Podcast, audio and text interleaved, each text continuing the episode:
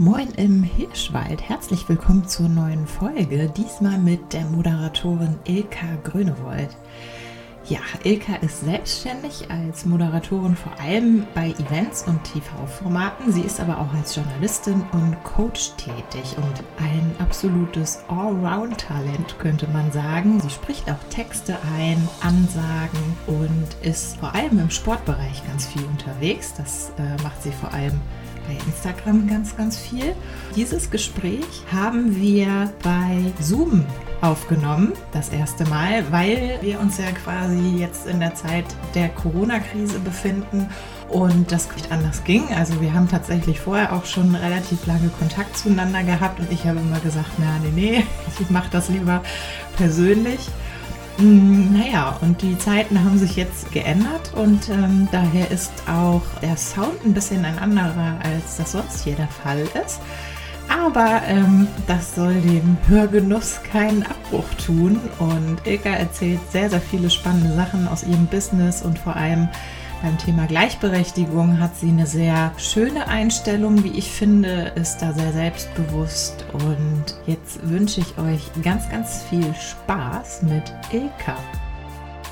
Ich fange ja immer an mit der Herkunft von meinen Gesprächsgästen, damit alle Zuhörer die ein bisschen kennenlernen können und bei dir habe ich gesehen, du hast quasi zwei Business-Adressen, einmal in Hamburg und einmal in Leer. Vielleicht kannst du dazu bisschen was erzählen. Woher kommst du? Wo lebst du? Und ja.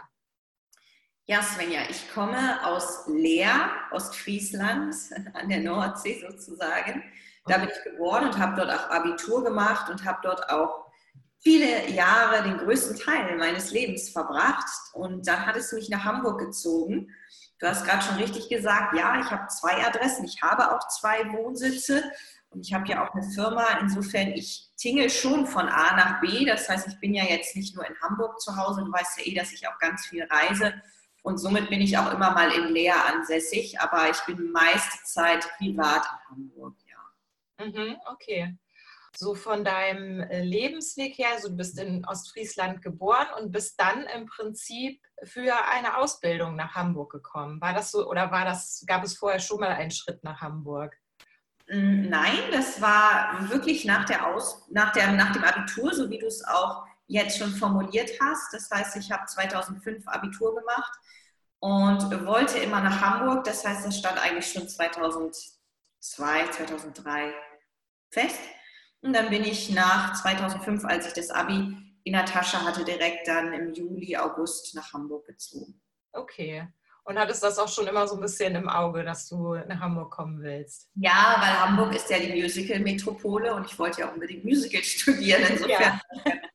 Klar, von Anfang an, ja. Dass ich dann in Hamburg bleiben will, das hat sich dann erst so herauskristallisiert. Ja, weil einfach in Leer nicht so viel los ist, ne? Wie der Name schon sagt. Ja, stimmt, wenn man es so sieht. Ja. Und warum wolltest du ausgerechnet Tanz bzw. Musical machen? Was war das so war das so ein großer Traum oder woher kommt dieser Wunsch? Ich habe immer getanzt. Ich habe mit 3 Jahren mit Ballett angefangen, mit 3,5 Jahren. Ich habe immer gesungen. Und ich habe alles so, was man machen konnte, mitgemacht. Beispielsweise, ich weiß nicht, bei der ersten DSDS-Staffel gab es mal im DSDS-Magazin einen Aufruf für so eine Model-Geschichte. Da habe ich mitgemacht, gewonnen. Ich habe irgendwie überall immer mitgemacht, alles ausprobiert. Wenn man jung ist, kann man das ja mal machen. Und meine Eltern haben mich unterstützt. Ich habe bei Viva moderiert. Und irgendwann habe ich halt gemerkt, okay, das sind jetzt alles so kleine Bausteine. Welche Ausbildung kann denn alles vereinen? Und das ist natürlich Musical. Hätte ich jetzt gesagt, nur Gesang interessiert mich, dann hätte ich nicht Musical studiert, dann hätte ich Operette oder Operngesang studiert. Aber so war es eine tolle Kombination, dass ich einfach mal gucken kann, wohin geht die Reise und ich nutze einfach mal die Musical-Ausbildung als Basis für alles. Ja. Ach so, das heißt, du warst schon vorher bei Viva tatsächlich, bevor du diese Ausbildung angefangen hast. Ja, 2002 war mein großes Jahr, weil ich in dem Jahr mehrere Sachen bei Viva moderiert habe und auf der DJ Bobo Tour gesungen und getanzt habe. In Bremerhaven hatte ich einen Auftritt. Ja, cool. Das heißt, du bist jetzt nicht auf der ganzen Tour, sondern eben in einer Stadthalle. Das war von Antenne so ein Contest, ähnlich damals wie Popstars und ja, diese ganzen Casting-Formate. Mhm. Damals gab es die natürlich noch nicht so stark wie heute. Und da habe ich bei Antenne gewonnen und dann durfte ich mit DJ Bobo auf der Bühne rappen und tanzen. Ah, okay. Und darüber ist auch Viva auf dich aufmerksam geworden oder wie ist das dazu gekommen? Nee, das war unabhängig voneinander. Wie gesagt, ich habe immer alles mitgemacht. Das war immer so die Basis davon. Und ich habe selber in meinem Keller bei meinen Eltern einen Tanzraum gehabt und habe immer Videos gedreht, wie ich tanze, wie ich moderiere, wie ich singe und habe auch parallel schon als Tanzlehrerin in der Tanzschule Schrock-Opitz in Leer gearbeitet. Somit war ich halt schon immer irgendwie im Mittelpunkt und habe diese Sachen dann zusammengeschnitten. Damals gab es noch VHS für die jungen Zuhörer. Das ist so eine Kassette, die man in so einem VHS-Player was sehen kann. Das, was ihr heute auf Festplatten habt, das hatten wir früher auf VHS. Und diese VHS habe ich dann halt an Viva geschickt. Und da war der DJ Bobo-Auftritt auch mit dabei, soweit ich mich entsinnen kann, weil mein Bruder den gefilmt hat. Ja, jedenfalls ist das so, ja, nicht das eine durch das andere entstanden, aber es hat vielleicht einen kleinen Anschub gegeben, dass man gesagt hat, oh, wer ist das denn? Die ist ja eine Rampensau, die stand auf der Bühne. Aber nichtsdestotrotz ging es bei Viva ja um Moderation und nicht um Tanz und Gesang. Und deshalb hat man, glaube ich, eher geschaut, wie macht sie die Übergänge, die sie da im Keller gedreht hat. Okay, wie lange hast du das gemacht? Also wie lange warst du bei Viva? Ich war da 1,5 Jahre, ich hatte aber keinen Festvertrag, sondern das gab halt diese MacClip Show damals, da hat man Nachwuchsleuten die Möglichkeit gegeben zu moderieren. Und dann gab es nochmal Best of MacClip Show, dann gab es die U-Messe, die auch bei Viva übertragen wurde und auf all diesen Kanälen oder auf all diesen Formaten hatte ich immer einen Auftritt. Ich war auch bei Interaktiv mal und habe dann da E-Mail-Master gemacht. Da konnte sich aber jeder bewerben, ne, bei dieser E-Mail-Master-Geschichte.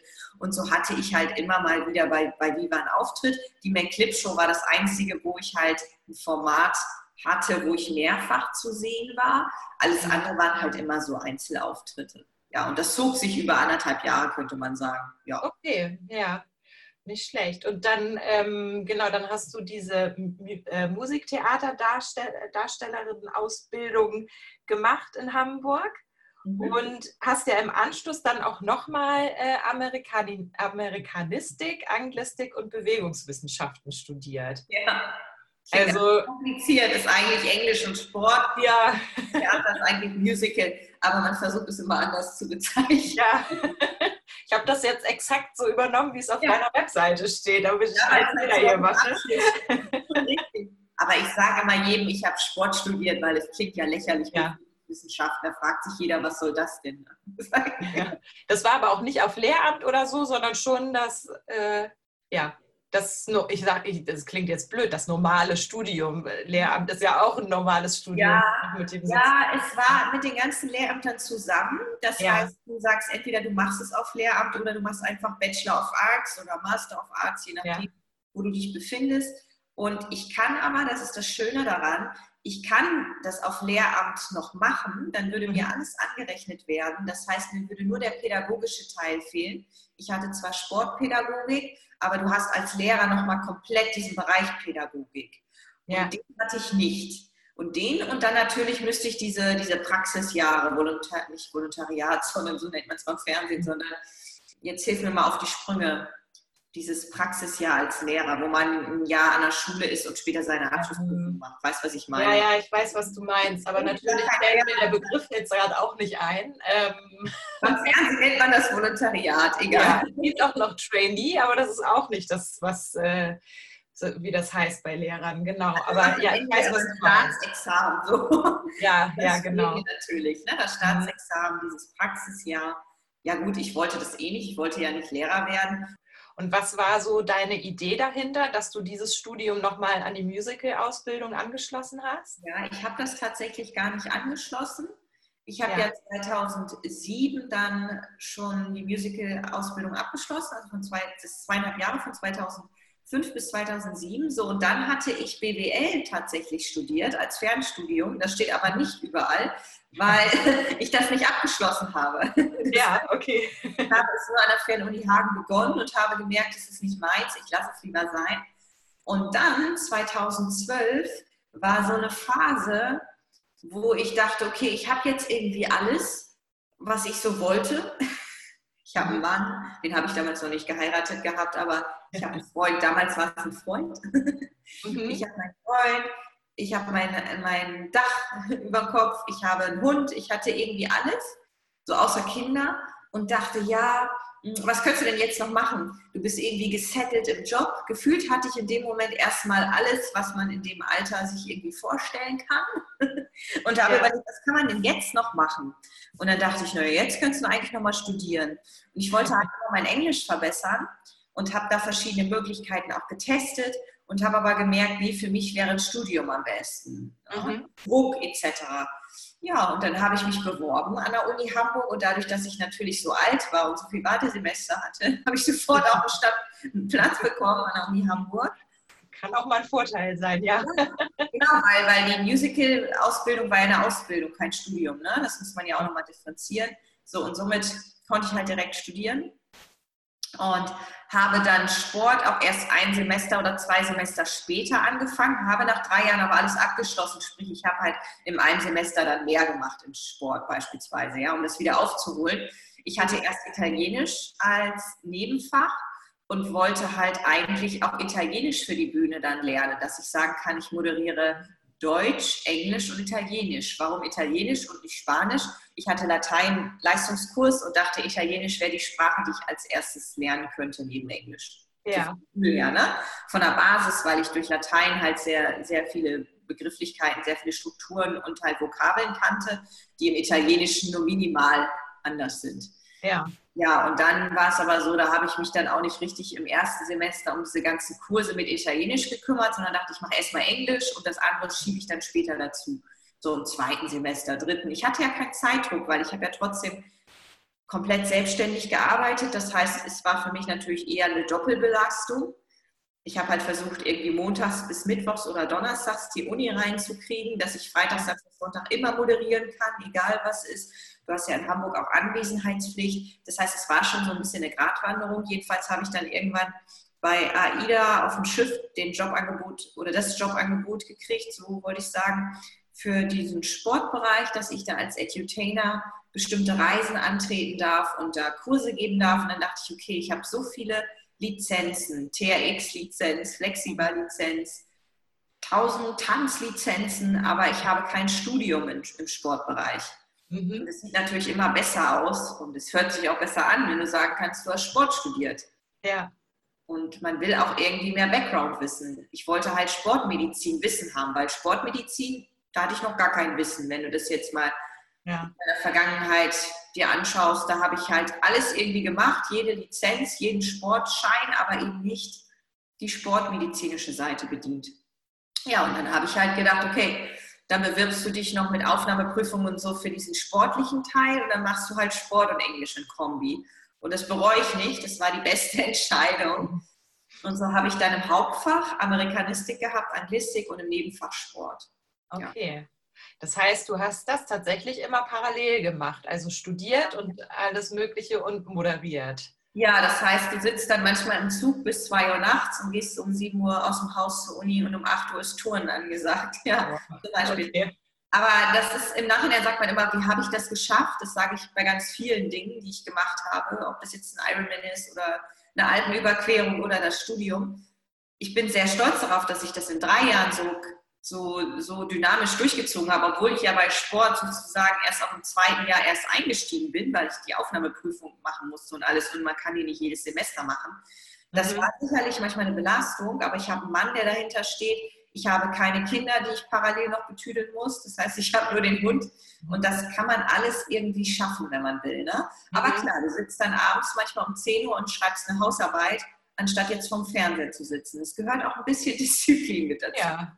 Eine gewisse Routine wahrscheinlich und Struktur, dass man da immer so drin bleibt. Ne? Genau, man ist nur so gut wie man sein Team, sage ich aber auch. Das heißt, ohne Team geht es nicht. Hast du nicht Eltern oder Familie, Ehemann, der dahinter steht, dann kannst du es halt vergessen. Ne? Du brauchst halt jemanden, der sagt, komm, das schaffst du irgendwie. Und auf der einen Seite war es gut, dass ich halt ehrgeizig bin und sage, hey, ich ziehe das in 3 Jahren durch. Auf der anderen Seite war es auch irgendwie gut, dass ich nicht diesen Druck hatte nach dem Motto, ich muss es schaffen, sonst bin ich arbeitslos. Mhm. Für mich war klar, wenn ich das abbreche, weil ich mich überlastet fühle oder weil irgendwas dazwischen kommt, was man vorher nicht gesehen hat, dann wäre es halt so gewesen, ja, dann mache ich meinen Job halt weiter. Das war so ein bisschen auch ein Luxuszustand, den natürlich ein normaler Student nicht hat, weil das Gute war bei mir, klar, ich habe parallel sicherlich mehr gearbeitet als jeder Student, aber ich habe auch das Vielfache verdient. Sprich, jemand, der dann für 8 Euro oder 10 Euro kellnern geht, der muss sich das halt viel härter alles erarbeiten und hat ja auch seine Kosten, die er monatlich decken muss. Insofern war es ähnlich bei mir, nur dass ich noch ein bisschen mehr gearbeitet habe. Ich habe sicherlich auch mal meine Arbeit mit in die Vorlesung genommen und habe E-Mails verarbeitet in der Vorlesung. Aber auf der einen Seite, habe ich mehr gearbeitet, auf der anderen Seite, glaube ich, hatte ich es ein bisschen einfacher als ein 20-jähriger Student, weil ich weiß, es geht für mich eh weiter und ich weiß, wie es weitergeht. Mhm. Die Studenten, die wissen nicht, was kommt nach dem Studium, ist ja logisch. Ja, zieht es mich in eine andere Stadt oder mache ich überhaupt was aus dem Studium oder will ich nochmal studieren? Mhm. Und bei mir war ja klar, ich bleibe in Hamburg, ich mache meine Moderation weiter, ich stehe morgen vielleicht in München auf der Bühne, übermorgen in Berlin und dann drehe ich wieder in Hamburg. Irgendwie war für mich klar, es geht genauso weiter wie vorher, nur dass ich halt ein bisschen mehr in der Tasche habe. Ja, das heißt, im Prinzip war das ja bei dir schon sehr viel zielgerichteter, dieses Studium, ne? Weil du schon genau wusstest, dafür mache ich das. Mhm. Das passiert dann. Also wahrscheinlich ist man dann auch fokussierter und... genau, es war eben beides. Ne? Es war auf der einen Seite, hey, ich will das jetzt auch fertig kriegen und so, ne? Aber auf der anderen Seite, naja, irgendwie habe ich ja doch keinen Druck, weil mein Leben geht auch ohne das Studium genauso weiter. Die Kunden buchen mich ja trotzdem, die sagen ja nicht, wir buchen dich erst, wenn du den Bachelor da hast oder so. Ne? Ja. Und im Nachhinein ist es halt auch so, klar, im Sportbereich hat es mir, glaube ich, wirklich viele Türen geöffnet. Sprachwissenschaft, ja, ist jetzt nicht so, dass ich deshalb sofort jetzt einen Job bei RTL oder beim NDR bekomme. Da habe ich jetzt noch nicht die Möglichkeiten gesehen, die sie mir jetzt, was mir das Studium jetzt gebracht hat. Aber was ich ganz klar sagen kann, es hat mich natürlich selber bereichert, auch Dinge zu schaffen, wo man vorher vielleicht nicht gedacht hat, man macht das mal eben so. Es ist ja auch immer eine Persönlichkeitsentwicklung, so ein Studium, finde ich, ne? Und das ist ja auch wichtig, unabhängig von Job und von monetären Dingen ist es halt so, dass ich sage, hey, ich habe das ein Stück weit ja auch für mich gemacht, weil ich wusste, es geht irgendwie auch ohne Studium, ne? Ja. Das habe ich ja auch für mich gemacht, ja. Ja, und wann hast du dich genau selbstständig gemacht? Das war sogar schon vor dem Abitur. Ja. Da habe ich 2004 einen großen Job bei ProSieben angenommen und da wurde ich in die Selbstständigkeit gedrückt sozusagen, denn ich habe bei ProSieben Wilde Jungs gedreht. Das ist eine Sitcom gewesen und da hatte ich jetzt keine Moderationshauptrolle, sondern eine Schauspielhauptrolle.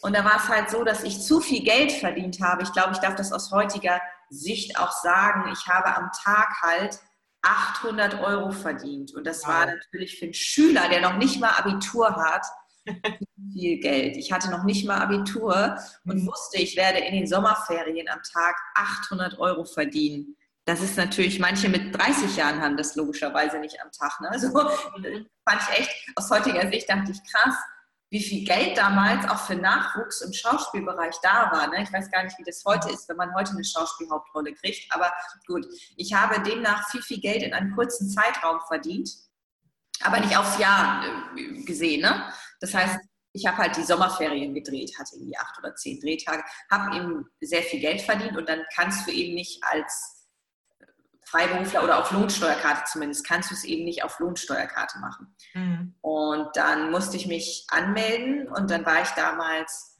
beim Amt in Leer und dann habe ich überlegt, naja, dann mache ich nicht Freiberufler, sondern mache ein Gewerbe und dann ist IG Entertainment. Und genauso heißt es auch heute noch. Ich habe mich nie umgewirkt, weil ich immer gedacht habe, naja, wenn du selber mal nicht im Mittelpunkt stehst, du würdest jetzt andere Leute vermitteln, machst eine Künstleragentur, du kannst das halt immer unter IG Entertainment laufen lassen. Das kann alles sein, ne? So. Und genau so habe ich dann auch den Weg verfolgt. Und somit habe ich mich mit meinem Gewerbe noch, man könnte sagen, als Jugendliche angemeldet. Wie alt warst du denn da, wenn ich mal sagen darf? Das ist ja schon sehr, sehr früh gewesen. Genau. Und das Gute war, auch damals, meine Eltern haben mich immer unterstützt. Meine Eltern sind im Autohaus, sind Unternehmer. Ich habe nicht einmal einen Cent von Vater Staat gekriegt oder gebraucht, weil ich ja damals noch unter der Obhut meiner Eltern stand. Das heißt, ich brauchte keine Förderung oder irgendwas, weil ich wurde ja nur mit meiner Dienstleistung gebucht. Das heißt, ich brauchte auch kein Studio kaufen für 20.000, 30.000 Euro, sondern ich wurde als Ilka gebucht und bin als Ilka gekommen und habe danach das abgerechnet. Mhm. Und somit hatte ich das Glück, auf der einen Seite den Support meiner Eltern, mhm. auf der anderen Seite auch, dass ich irgendwie nie vom Staat was brauchte. Ja, ja, schön. Ne? Das heißt, du hast es ja auch immer von deinen Eltern auch vorgelebt bekommen, ne? Mit der Selbstständigkeit. Ja, genau. Die Selbstständigkeit definitiv, das habe ich immer vorgelebt bekommen. Und ich kann mir auch nach wie vor nichts anderes vorstellen, auch wenn ich diese Situation aktuell mir nie habe vorgestellt, glaube ich, dass, auch wenn jetzt erstmal Funkstille ist, glaube ich, dass es danach wieder ein Weiter gibt und ich möchte auch nicht, selbst jetzt nicht angestellt sein. Ich meine, die Angestellten gehen jetzt auch in die Kurzarbeit teilweise. Ja. Das ist auch nicht viel einfacher, ne? Muss man auch klar sagen. Nee, da hast du ja dann auch Ausfälle und so weiter. Also ich habe auch das Gefühl, dass man als Selbstständiger da vielleicht noch so ein bisschen mehr Möglichkeiten hat, einfach andere Sachen zu machen. Und ja, ich möchte es nicht pauschalisieren. Ich darf auch nicht alle über den Kamm scheren, aber ich glaube, ein Selbstständiger würde auch eher Rücklagen bilden, was ich auch verstehe. Mhm. Von der Idee her, ja. Sicherlich gibt es auch ganz viele Festangestellte, die jeden Monat was zur Seite packen, die vielleicht schon sogar für ihre Rente noch ein bisschen was aufgebaut haben, dass sie sagen, neben der Rente habe ich jetzt schon monatlich 200 Euro, die dazukommen oder so. Das gibt es alles. Aber ich glaube, die Mehrheit gibt ihr Geld aus, gerade die jungen Menschen. Was ja okay ist, weil es gab nie Sorgen. Das ist ja nicht gewesen. Ja. Und waren deine Eltern denn auch so, dass sie ganz viel ausprobiert haben? Also, weil du gerade ja auch erzählt hast, du machst eigentlich immer alles mit. Und ist das so etwas, was im Prinzip von deinem Elternhaus aus auch so dich geprägt hat? Ja, das hat mich auf jeden Fall geprägt. Meine Eltern standen auch immer vor Herausforderungen. Mhm. Ich glaube, das kannst du dir auch vorstellen, wenn du jetzt die Autoindustrie dir anschaust. Mhm. Da ist es auch nicht 100 Jahre rosig gelaufen. Mhm. Und ich habe die beste Zeit, glaube ich, mitgenommen. Das war meine Kindheit, weil der Osten geöffnet wurde und meine Eltern da sehr, sehr viele Autos verkauft haben, sind täglich hingefahren, haben die Autos hingebracht. Und das war auch so eine Sache, da ist nicht jeder mitgeschwommen. Manche haben gesagt, nee, machen wir nicht, das ist Risiko, wenn wir da 5 Autos hinbringen, noch kein Geld sehen. So, meine Eltern haben sich beraten, die machen ja das Unternehmen zusammen. Und meine Mutter hat gesagt, entweder ist es jetzt die Chance des Lebens und wir verdienen uns daran jetzt eine goldene Nase, ja, oder wir verdienen ein paar Autos, die wir da kostenlos zur Verfügung gestellt haben, beispielsweise. Und wir sind als Gewinner da rausgegangen. Und das war auch so eine Sache. Meine Eltern haben immer gesagt, sagen sie auch heute noch, gestern habe ich noch mit meiner Mutter telefoniert, die gucken jetzt nicht, was ist in 3 Monaten, weil wir jetzt in dieser aktuellen Lage auch nicht wissen, was in 3 Monaten ist. Meine Eltern schauen immer nach vorne und immer nur auf den nächsten Tag. Wie geht es da weiter? Und dann trifft man manchmal auch spontan Entscheidungen, wo Leute, die langfristig denken, nee, das kannst du doch nicht machen. Aber es ist so ein Bauchgefühl und du machst das jetzt einfach. Ja. Ich glaube, das habe ich von meinen Eltern mitbekommen, dieses einfach machen. Und das hat mich tatsächlich auch durchs Studium gebracht, weil am Anfang haben alle gesagt, boah, wie willst du das machen mit deiner Selbstständigkeit? Wie stellst du das vor mit Anwesenheitspflicht? Wie willst du denn das mit der Uni schaffen? Und das hat jeder gesagt. Und ich habe gesagt, was ist denn das Schlimmste, was mir passieren kann? Das Schlimmste ist, dass die in der Uni sagen, sie müssen aus der Uni raus, sie können zu Hause bleiben, weil sie haben zu viele Fehltage. Das kann eigentlich nicht passieren. Ja. Das heißt, mehr als ein Rausschmiss kann irgendwie nicht passieren. Und ich bin ein Mensch, der sagt, einfach machen, so wie ich jetzt auch versuche, einfach digital alles zu machen, so wie wir jetzt auch versuchen, den Podcast digital einfach mal zu machen.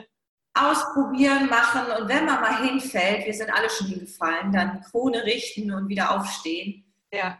Oder andersrum aufstehen und dann die Krone richten, wie dem auch sei. Hauptsache, man steht wieder auf und macht weiter. Ja. Und das haben meine Eltern mir ganz klar irgendwie auch immer mit auf den Weg gegeben. Ja. Immer mal Zeiten gibt, wo es nicht einfach ist, aber die kennen wir alle. Und der eine hatte beruflich, jetzt wegen der Corona-Krise, es wird auch ganz viele geben, die haben vielleicht gerade jetzt finanzielle Sicherheit, aber die merken, dass sie privat vielleicht gar nicht füreinander gestimmt sind, streiten sich jetzt jeden Tag und werden sich scheiden lassen. Irgendwie steht jeder gerade vor Herausforderungen. Ja, auf jeden Fall. Wie war das denn bei deinen Eltern? Waren die in ihrem Unternehmen gleichberechtigte Partner? Wie haben die sich aufgeteilt? Also wie war das sowieso? Was hast du so an Gleichberechtigung diesbezüglich mitgegeben bekommen?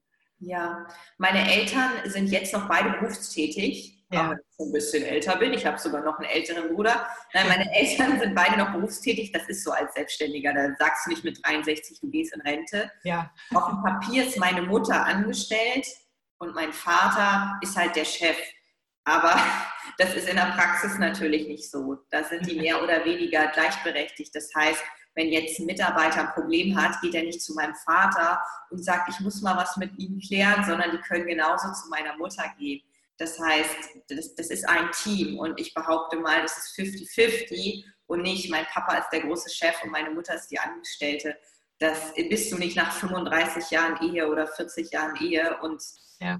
Nach der Zeit, wo du gemeinsam durch dick und dünn gegangen bist und auch die Übernahme von meinem Opa vom Autohaus dann gemacht hast, das zusammen aufbaust. Nee, die teilen sich das und das klappt sehr, sehr gut und die sind auch mein bestes Vorbild. Mhm. Was es heißt, 24 Stunden aufeinander zu hocken und sich trotzdem noch nach 40 Jahren zu lieben. Klar, da hat auch jeder seine Hobbys, die sind jetzt nicht immer den ganzen Tag zusammen, aber im Betrieb zusammen und privat, da sage ich Chapeau, wenn man das so viele Jahre aushält. Das ist ja, schon toll. Das ist schon eine Herausforderung ja. Oder auch gerade schön, wenn das so funktioniert. Also, ja. Und deine Erfahrungen so im Business, also du hast ja auch gerade schon erzählt, dass dein Mann dich auch sehr unterstützt bei dem, was du machst. Genau, das heißt bei meiner Moderation, der sagt nicht, oh, kannst du mal weniger Außerhausjobs annehmen oder kannst du mal mehr zu Hause bleiben, überhaupt nicht. Das ist natürlich Gold wert, eine Unterstützung. Mhm. Ist er selber festangestellt, der kann jetzt ja nicht den ganzen Tag für mich arbeiten oder so, das funktioniert nicht. Aber was er macht, und das rechne ich ihm ganz hoch an, er kocht immer für mich. Das hat aber jetzt nichts mit Corona oder irgendwas zu tun. Das heißt, das macht er, seitdem wir uns kennen. Wir kennen uns seit 8, 9 Jahren und sind seit 2 Jahren verheiratet und er ist leidenschaftlicher Koch und ich kann gar nichts, noch nicht mal Nudeln kochen. Es ist Gold wert, wir haben uns gefunden. Man sagt ja, zu jedem Topf passt auch ein Deckel. Und diesen Deckel habe ich gefunden und werde immer gut bekocht. Und das weiß ich sehr zu schätzen. Das ist ja auch eine Unterstützung, ne? Weil er muss dafür sorgen, dass es mir körperlich gut geht, sowohl für die Moderation als auch für den Sport. Ja, und es ist auch gut für die Seele, Essen. Mhm. Das ist so die Unterstützung, die er mir derzeit bieten kann. Naja, und man tauscht sich natürlich aus, ja. Das ist ja, man tauscht sich ja immer mit einem Partner aus, auch wenn der in einer ganz anderen Branche tätig ist oder einen anderen Bereich hat. Man kann ja immer Menschen um Rat fragen. Ich könnte ja auch dich zum Beispiel morgen anrufen, Svenja, und sagen, was hältst du von der und der Idee? Ganz neutral, auch wenn du mein Business gar nicht kennst. Und das ist natürlich auch Gold wert. Ja, auf jeden Fall. Wenn du Bock hast, das Gespräch weiterzuhören, unterstütz mich doch einfach bei Steady. Den Link findest du in der Caption. Dort kannst du dir einen Unterstützer-Account anlegen und als Dankeschön diese wie alle anderen Folgen am Stück hören. Ansonsten geht es hier schon nächste Woche mit Ilka weiter. Bewerte uns auch auf iTunes und folgt uns auf Instagram. Wir freuen uns auf euch und freuen uns vor allem über jede Unterstützung, die wir jetzt kriegen können. Vielen, vielen Dank.